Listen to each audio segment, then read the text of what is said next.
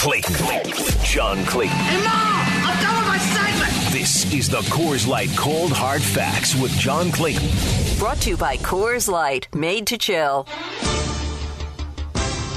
Time to talk football with the professor John Clayton, as we do every day at this time. You guys know the drill. If you've got a question for John, you can text that question in right now to 206 421 3776. That's 421 ESPN. We'll try to get to some of your questions for John. Hello. Hello, what a day. What a day. Stephon Gilmore is already off the market, John. He's a member of the Carolina Panthers, and you've got Jake Heaps and a bevy of Seahawk fans going, wait a minute. Where were the Seahawks? How come they didn't? They couldn't beat that. How come they couldn't give up a fifth rounder? Were they in on this? What do you think happened, John? Well, they were in on it. I mean, Pete Carroll even said that, and you understand that John Schneider is pretty much in on every deal. Now we find out that Scott Fitterer is in the same boat too, having worked for John, and so he ends up getting him for a sixth round pick. Now the Carolina Panthers had the most cap room of all the teams that were interested, and I would venture to say there was probably about eight, nine teams interested in Stephon Gilmore, including the Seahawks. But you know they had 17 million dollars of cap room. You know they pick up his remaining salary of 5.8. You know Seattle had uh, just a little bit under 11, so they could have done the same thing. So I'm surprised that they they didn't make it. Now we we know that Gilmore's 31. He was the defensive player of the year two years ago. Last year his play declined, and you know he is hurt. I mean he's coming off an, a groin injury, I believe it is. So when you look at it, it's like, okay, uh, I'm surprised. But again, is, a sixth round pick, that's all it was. Is he, he a free agent at the end of this year? He's a free agent at the end of this year. But see, here's where the interesting part of that is he's a free agent, but that's a good thing because let's say you don't want to keep him. And you know he wants 15 million a year because he was making 15. And actually, he wants more than 15. I mean, if he's able to go out there in the open market and get more than 10, you get a third round compensatory pick. And then also, uh, you know, we found out that uh, where they're building their new facility, Carolina, is in his hometown. Mm-hmm, so mm-hmm. I mean, yeah, I mean, it couldn't set up better for the Carolina. Well, e- even better. Do you know who his neighbor is? Uh, John Clayton. No, Scott Fitterer. Oh, he just lives a few houses down from Scott. Oh, you're kidding? No, he has a house that's just a few houses down from Scott Fitterer. Are you sure you're not mixing him up with me? Uh, you don't have a house next to Scott Fitterer, do you? I used to. Oh, you did? Okay. but he's one of Dave's many houses. I, yeah, the neighbors. Mm-hmm, you know, the neighbor thing is very crucial. We know that on this show. But uh, yeah, so yeah, no, I I, uh, I think that it was just well, whenever somebody says, and you see the complaining, John, and you know this, uh, whenever people say why aren't they in on it? They always are. Yeah, they always are. I mean, and I don't know if that's most teams, but we know. And is it most teams? No, no. yeah, no. but I mean, we know this with the Seahawks. Like they had Colin Kaepernick come in. I mean, they had they've done pretty much everything, and you know, I think you can always assume that they're in on the deal. and uh, and they were. Uh, it's just a matter that uh, for whatever reason they didn't want to give up the sixth round pick in 2023 and allowed it to happen. And maybe what it was coming down to is that uh, they were thinking that he wasn't going to be involved in a trade, that he would be involved uh, in just being cut, and then you know he can probably sign for less than the 5.8 million dollars. I mean that could have been it too. I mean there, there'll be no explanation on this, but in the end, it's like I think there's somebody that uh, I mean again we have you know three moves this week of guys that. Uh, they should consider because they could use them on defense. And now they got they were 0 for 3 it looks like because now it looks like Jaylon Smith is getting close to a deal with the Green Bay Packers. And uh, that if it's not it's not done now, it may get done tomorrow. And again, maybe they are going to get uh, Jaylon Smith because again, you know the the early word was that uh, the Packers were going to land uh, you know Stephon Gilmore, but obviously they didn't because he ended up going to Carolina. John from the four two five. Uh, what if uh, somebody uh, gets traded and just says no, I'm not doing it? I mean, have we seen that? Yeah, What's- yeah. yeah. What's uh, you remember an example of that? Well, that was the Where example. the, the player just goes no, I'm yeah, not going. yeah, yeah, No, I won't be traded. I Yeah. refuse. yeah. I mean, again, it's like even um, uh, what Xavier, uh, you know, Xavier Hall- Howard. I mean, he, I think he said no to something. Uh, you know that uh, Nick Foles was being traded to Philadelphia, and he said, "I'm not going to go there." But if the trade is made, uh, then of course you know obviously you have to pass the physical. Well, if he's not going to have a physical, then he can revert back to the team that uh, traded him. Okay, yeah, I was just because you know I think the agent also has a, a lot of say in in the trade as Mm-hmm. well, and of course he's on instruction from the player, and you know people saying, "Oh my gosh, why didn't the Seahawks do that?" Well, it may not have even you know, and I'm sure it wasn't even in their control because he clearly had where he wanted to go. Yeah. Well, no, I don't think it was. I think he was wide open because he just wanted to go. Uh, yeah, Yeah, but, being you know in his hometown, Yeah, yeah, yeah, exactly. So I mean that that kind of played the more positive card, and he took that card and ran with it. So uh, you can see, okay, well, you can understand why it happened and what happened, but uh, you know, in the end, it's it's kind of disappointing. And again, it's like uh, you know they could they could have used any of these three guys. Uh, because again, you know, you're trying to build up, but also you all you, you, here you also get the feeling too, because you know that John Schneider's in on every deal, right? And he's never had like less uh, 11 million dollars around that uh, on the salary cap this this late into the season. That's never happened. So you have to get the feeling that okay, is he waiting for something else? And he probably he probably is. We just don't know what he's waiting for because obviously there's going to be a lot more deals. And the fact that we saw three of those come up this week, you know, with uh, Collins and uh, Gilmore and uh, Smith, that uh, you kind of get the idea there's going to be more, and there may be some more guys that they're interested in. Uh, a bunch of people pointing out that Jadeveon Clowney said no to the Miami Dolphins and came to Seattle, mm-hmm. uh, as an example. Uh, Right, that, that's that's the one I was thinking of because I know it was Miami. Yeah. Yeah, a couple of people asking about uh, Marlon Mack and uh, where he. Somebody asking specifically is is it likely Indy would trade him to the Ravens or the 49ers? And somebody just asking for any news on Marlon Mack. Yeah, I mean, again, he's, uh, you know, they both mutually agreed that uh, he can be involved in some kind of a trade. It's just a matter of figuring out the trade. And so it's like, uh, you know, he was a thousand yard back about what uh, a little over two years ago, and is a good back. I mean, the only difference is they took a second round pick last year. You know, they've got a good young third down back who's there, and so he all of a sudden slips down to number three. But you know, at the moment, I mean, the Ravens are doing okay, not great. You know, with uh, you know their veterans off the street, including Le'Veon Bell. Uh, you know, certainly Latavius Murray's helped out, and they've got Devonta Freeman. You know, San Francisco's probably more urgently needing because you know they're down you know three uh, their top three running backs, and Mitchell's still hurt. And so, uh, you know, I think right now probably San Francisco is going to emerge as maybe the main team there. Boy, John, this uh, Jaylon Smith thing, and it's it's interesting because first of all, he gets drafted by Dallas in the second round because he tore his knee up, really. And I understand that um, the, the the doctor who did the surgery was part of Dallas. I think he was on their staff or something. Anyway, Right. they they knew that it, there wasn't going to be any kind of nerve damage, so he gets drafted in the second round, sits out. I think 2016. Um, and then comes back and plays really well, and now he's on the street. Mm-hmm.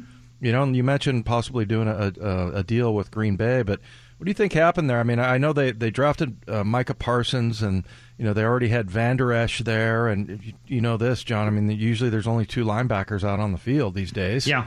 And he was just kind of the odd man out. Was it because of that draft, or did he like his play decline? What was what was Well, the his reason? play play wasn't as good, uh, but also I think what you're looking at is that uh, you know this is you know, because you know teams make mistakes. I mean, you know, you we have the Houston Texans; they're a constant daily mistake. But and Jacksonville with the hiring of Urban Meyer, Urban Meyer, but hi- but his hiring. Boy, uh, you love him. Oh, well, we'll get to him later. We, we got to milk a little bit more out of uh, Yeah, the professor yeah. on this one. Yeah, but I think what you're looking at is that uh, you know they this is a Cowboy screw up in some ways because Vander Esch, you know, he's a good player, went to the Pro Bowl, and uh, you know is, is really playing well. And clearly, I guess you know he was outplaying Jaylon Smith. But the problem was they didn't put the French, I mean, the fifth year option on Vander Esch. So now he's available, you know, for the franchise. It's- almost like the same thing as the Dak Prescott thing, where they didn't get a Dak Prescott deal done, and so then they had to put the franchise tag on him, and then eventually pay him forty million dollars a year. And so now to keep Van Der where you could have kept him at so much less under the fifth-year option, now you're going to probably have to pay him, you know, 17, 18 million dollars, or even the cheapest 15 million. So I look at that as being a mistake, along with the fact you're taking a cap hit this year on Jaylon Smith and next year on Jaylon Smith.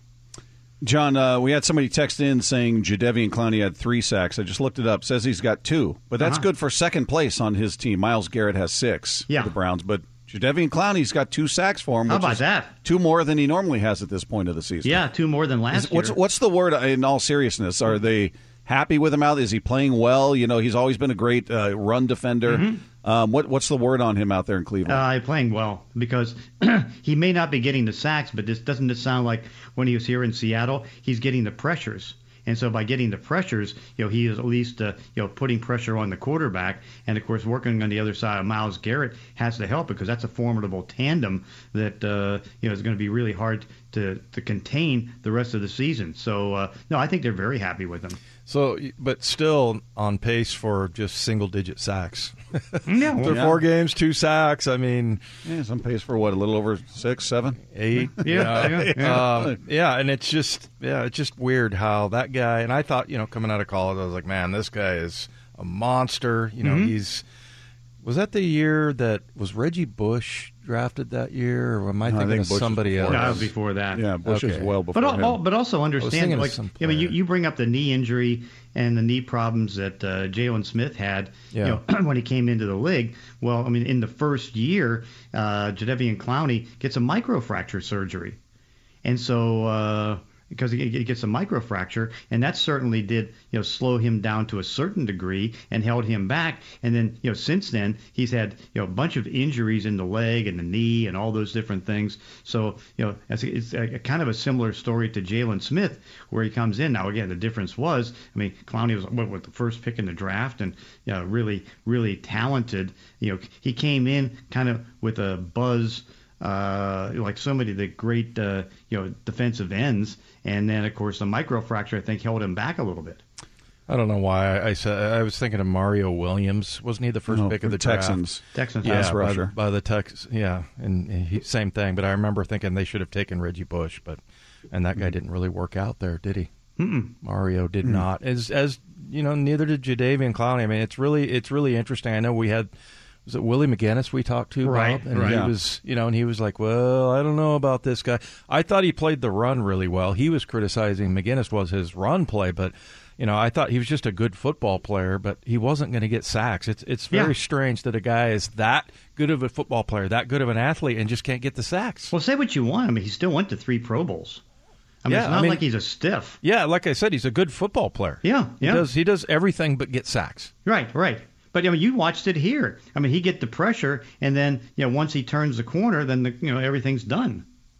John, what do you make of what's going on in Chicago, where Matt Nagy had had said if Andy Dalton is healthy, he would be the quarterback. Uh-huh. Well, now he's sort of reversed field and said Justin Fields is going to be the team starting quarterback moving moving forward, which is interesting because man, it's been a rough go. We talked about the game where he was, you know, nine sacks. I think they averaged 1.1 yards per play and Uh, you know, he was six of 13. It was brutal. It was dreadful, but it sounds like they're just going to throw him in the deep end and say, all right, learn to swim. Yeah, and, I, and again, because I mean, Matt Nagy as a head coach is in the deep end, and because again, you know, his, his job's on the line, and if he doesn't do well, and you still wonder, you know, I, what I still question with Justin Fields is the fact that in college he held the ball 2.95 seconds, okay, and behind that offensive line, you're vulnerable. I mean, we watched, uh, you know, the complaints made by Russell Wilson, who last year held the ball 2.97 seconds, and uh, you know, complaining about uh, getting sacked too many times and all that stuff. And now, I mean, he's down to a very respectful 2.66 as far as getting rid of the ball. But uh, you know, Fields still is going to be one that uh, is going to be scrambling around like a Russell Wilson. But what I worry about is he going to get hurt. And I think he probably has a better chance of getting hurt. But I guess, you know, if you're Matt Nagy, I mean, you're still not ready to put uh, Andy Dalton back on the field. But again, to change like he did, you know, it takes away a little bit of his credibility. Yeah, and and Fields has already dealt with an injury, and so Yeah. has Dalton. So it just and you talk about him needing to be in a position to win. You know, I don't. I guess he's on the hot seat on some level. Wouldn't do- doesn't Dalton or Nick Foles give him a better chance of winning than than a rookie? I think so, yeah. I mean, because I mean, you look at all these rookies, and even though uh, you know Zach Wilson got his first win, and you know Fields got a win, and all that stuff. I mean, most of the rookies are all losing.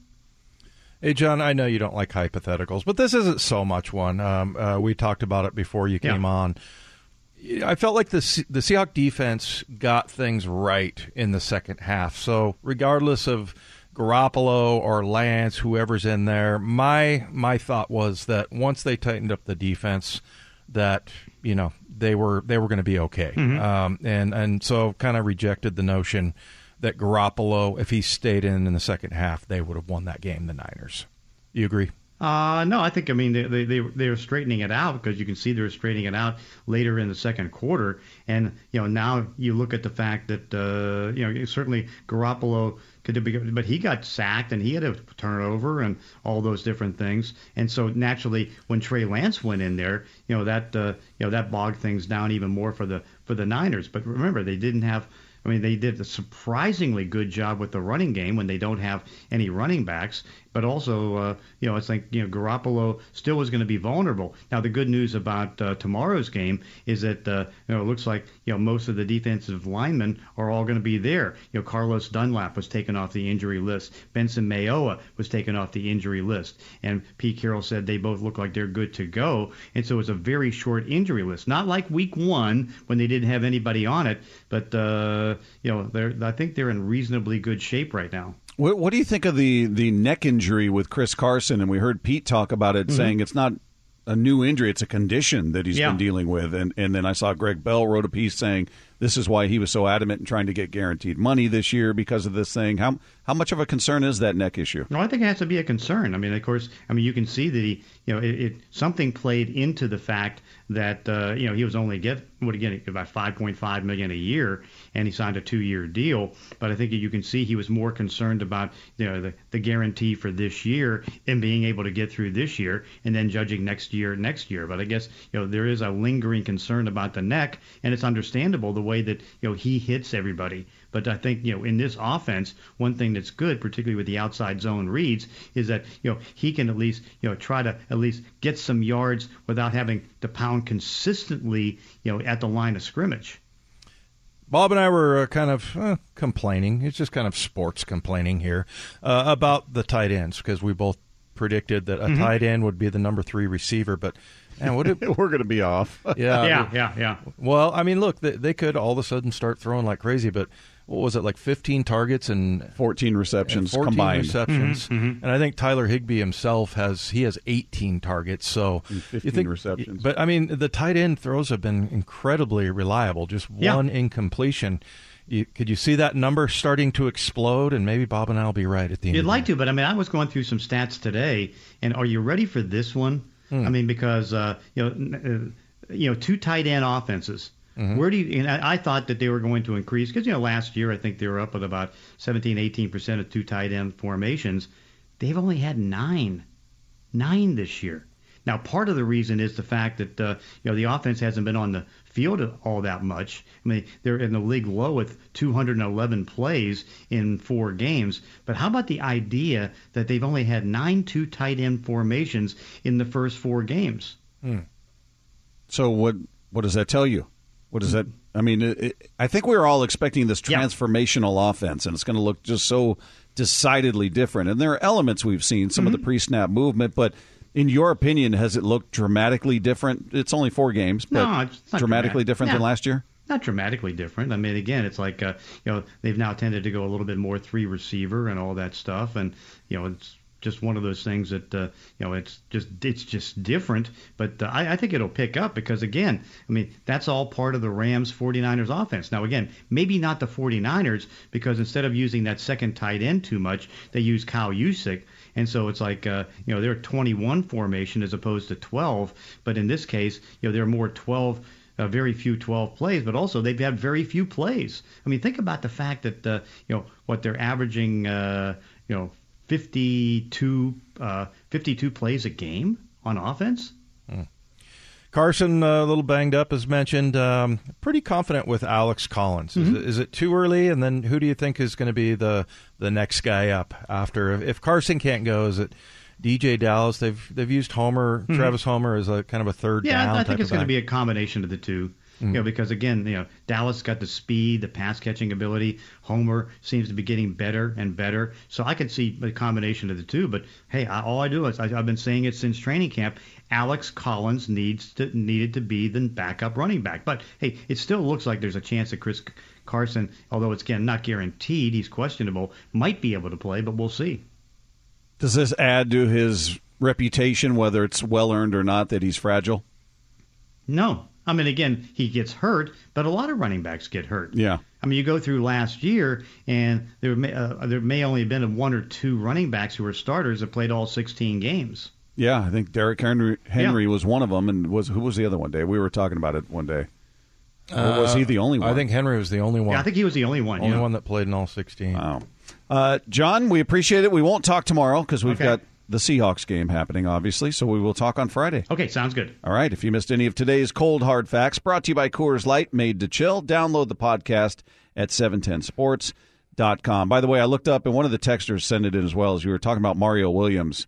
I was remembering him having some some success, and he Yeah. did. I think you guys might have been thinking of somebody else because he had 97 and a half career sacks. Yeah, you know, I, I misspoke there because I, I wasn't saying that he was a bust like Clowney. What I was saying is I remember talking to, um, gosh, I can't remember who it was at ESPN, but I, I just thought Reggie Bush was the best college football player I'd seen in forever. And I had a buddy who was a scout, and the fact that Houston didn't take him there, Yeah. yeah. But you know, uh, Mario Williams definitely worked out. But um, and like five seasons of double digit sacks. but I was just, you know, I was just thinking that what a huge mistake that was not Mm-hmm. taking Reggie Bush, and uh, look how it turned out. I mean, you could argue, you know, I mean, Reggie Bush didn't have a great NFL career, but he was so unbelievably good at USC. oh, man. Mostly whole the theme in my head was that Houston, just a bad organization. yeah, Oh, I think that remains true. they were That- right on that one though. Yeah, yeah. All right, coming up, big question marks hanging over both UW and Washington State football. We'll get some insight into that. It's Washington Wednesday. We talk about it next with Wyman and Bob on 710 ESPN Seattle.